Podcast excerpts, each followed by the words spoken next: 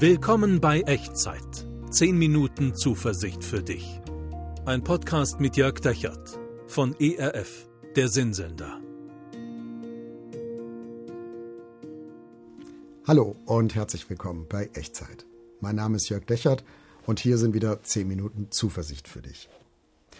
Die erste Echtzeitfolge im neuen Jahr 2024. Und in der letzten Echtzeitfolge, falls du die gesehen oder gehört hast, weißt du das, haben wir darüber nachgedacht, was es heißt, das Alte zu verabschieden, das Alte loszulassen, um den Weg nach morgen einzuschlagen. Und heute, heute reden wir ein bisschen mehr über diesen Weg nach morgen, Dinge neu anzufangen. Und das finde ich eine spannende Frage, oder? Was wirst du denn dieses Jahr neu anfangen? Vielleicht hast du dich entschieden, ich möchte eine neue Sportart beginnen oder überhaupt mal wieder Sport machen oder du planst einen neuen Job anzunehmen oder bist in einer neuen Beziehung, willst vielleicht umziehen an einen neuen Ort, es beginnt eine neue Lebensphase, deine Kinder sind aus dem Haus oder du hast Enkelkinder bekommen oder was auch immer Neues auf dich zukommt in diesem Jahr. Ich glaube, das meiste, was dieses Jahr neu sein wird, das wissen wir jetzt noch gar nicht. Das kommt noch auf uns zu. Und vielleicht, wenn du so drüber nachdenkst, fallen dir auch schon Sachen ein, die dir das Leben schwer machen. Umstände, die ungünstig sind. Wo du sagst, boah, das kommt ja auch noch alles auf mich zu. Damit muss ich mich ja auch beschäftigen, da muss ich mich auseinandersetzen. Das letzte Mal haben wir darüber nachgedacht, wie du das Alte verabschieden kannst auf dem Weg nach morgen. Und heute würde ich gerne mit dir über diese Neuanfänge reden und auch die Rolle, die Umstände, auch vielleicht ungünstige Umstände dabei spielen. Und als Christ sage ich, Glauben kann dabei eine Ressource sein, eine Hilfe sein. Gott Gott ist ein Gott des Neuanfangs und er hilft immer wieder Menschen wie dir und wie mir, neue Dinge zu beginnen. Und er tut das selten, indem er schwierige Umstände einfach abräumt und aus der Achterbahn unseres Lebens so einen rosaroten Ponyhof macht. Und ich glaube, dass viele oberflächlich glaubende Menschen an so einer Wunschvorstellung auch schnell scheitern und dann Gott aus dem Fenster schmeißen und sagen, den brauche ich nicht, der funktioniert ja nicht. Aber Gott ist halt nicht ein Wunscherfüller Gott. Gott ist niemand, der uns einfach schwierige Umstände abnimmt.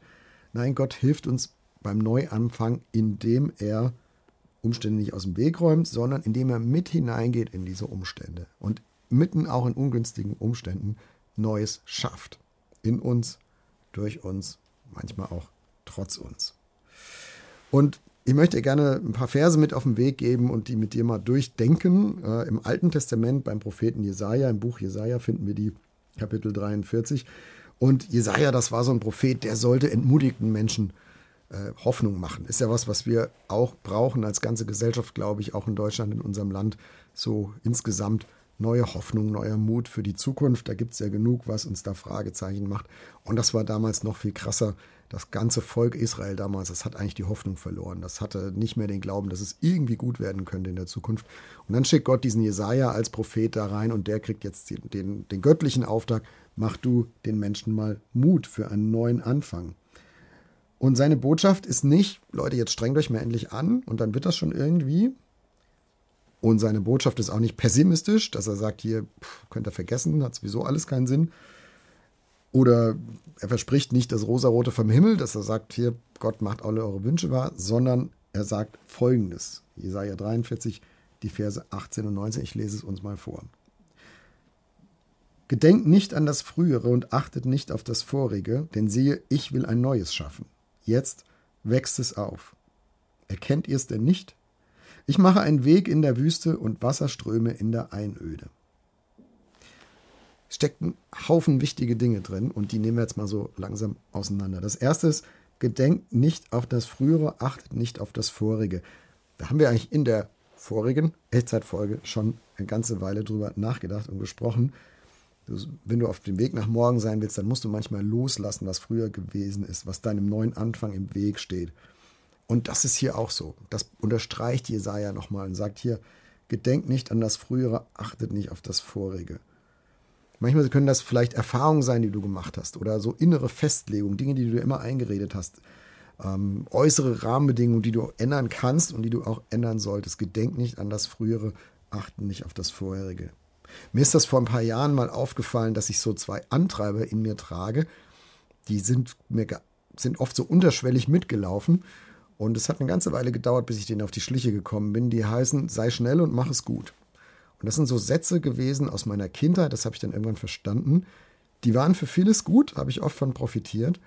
Aber ab einem bestimmten Alter bin ich auch immer mehr in Situationen reingekommen, wo die überhaupt nicht gut waren und nicht hilfreich und wo ich die eigentlich loslassen musste. Und gut war es, die loszulassen und nicht zu sagen, in jeder Situation und immer zu 100 Prozent muss ich auf diese innere Antreiber hören. Sei schnell und mach es ja ordentlich, mach es ja gut. Es war gut, das loszulassen. Solche Dinge könnten das zum Beispiel sein. Und was es bei dir ist, das kannst du nur selber wissen.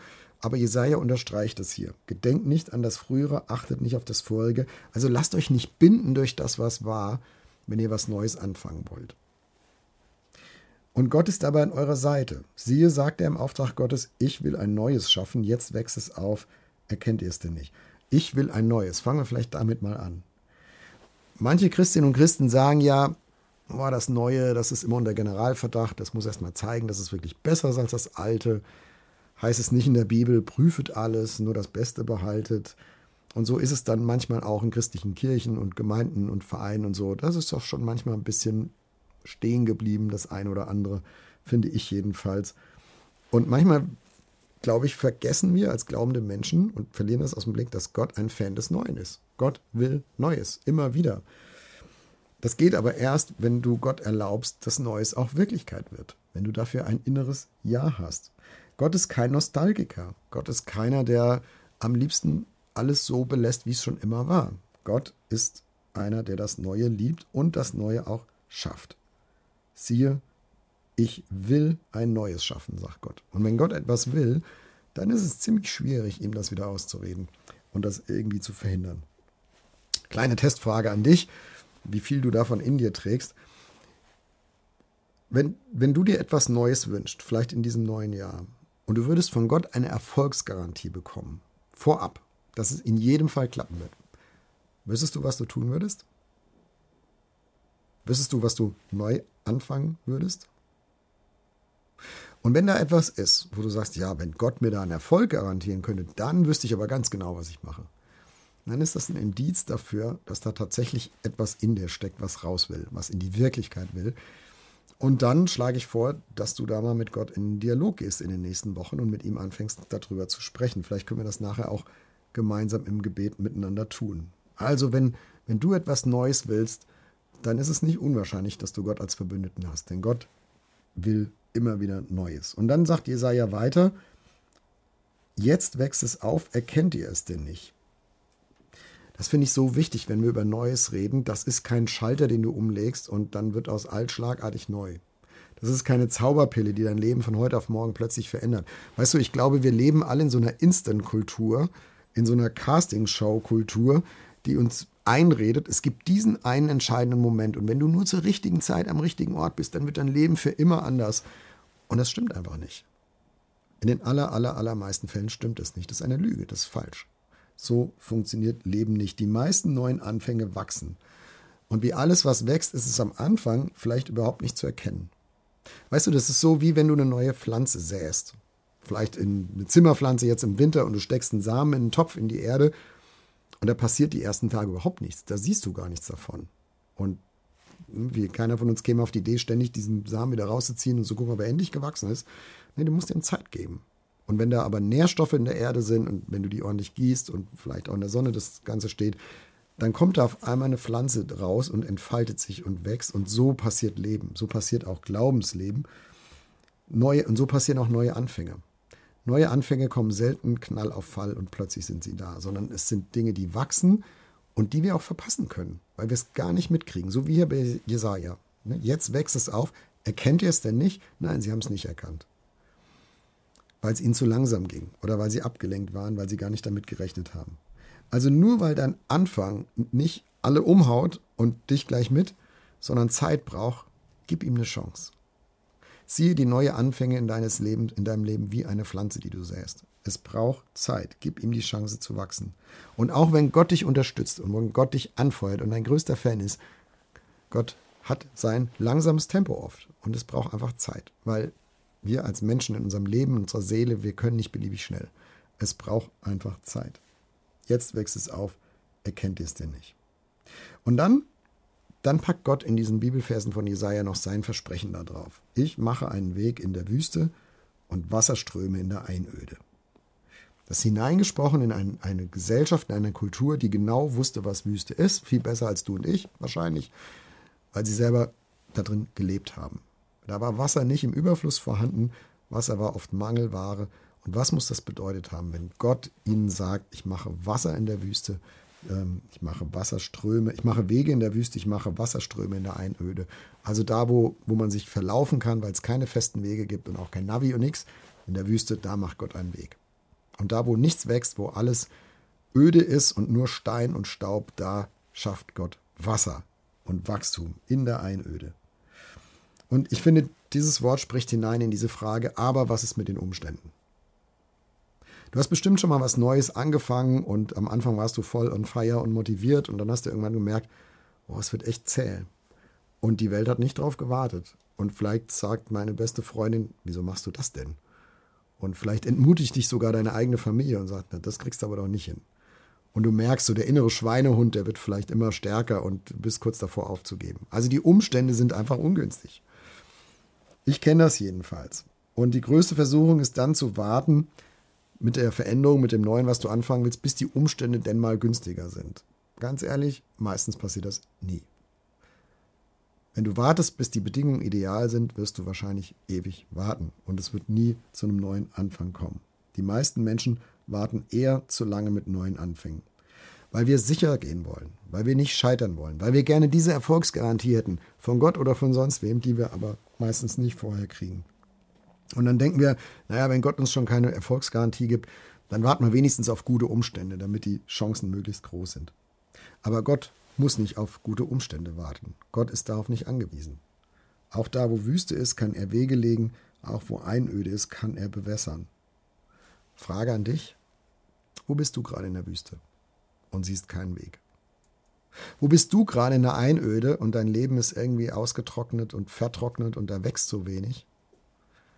Wo brauchst du Gott gerade, jetzt, für einen neuen Anfang? Und ich schlage dir vor, dass wir ihn mit drum bitten, dir den zu schenken, mir den zu schenken, uns mit uns allen einen neuen Weg zu gehen im neuen Jahr. Sollen wir das machen? Dann lass uns gemeinsam beten und wie immer bei Echtzeit kannst du dich in deinem Herzen, in deinen Gedanken einklinken in die Worte, die du mich sagen hörst und kannst es so zu deinem Gebet machen. Wir beten. Gott, du siehst mein ganzes Leben, ich muss es dir nicht erklären. Da ist das, was war im letzten Jahr und da ist das, was vor mir liegt. Da ist das, was ich gerne sehen würde. Einen neuen Anfang. Du kennst mich so gut, du verstehst so gut, was ich damit meine. Und die Umstände sind nicht so ideal. Da sind so viele Schwierigkeiten und Fragezeichen. Es fällt mir schwer, da einfach loszugehen und dran zu bleiben. Und ich bitte dich, Gott, gib du mir den Mut dazu. Gott, bitte bahne du mir den Weg durch die Wüste. Gott, bitte bewässer du, wo alles trocken und vertrocknet und verstaubt ist und neues Leben hin muss. Hilf mir dir zu vertrauen und den nächsten Schritt zu gehen. Amen.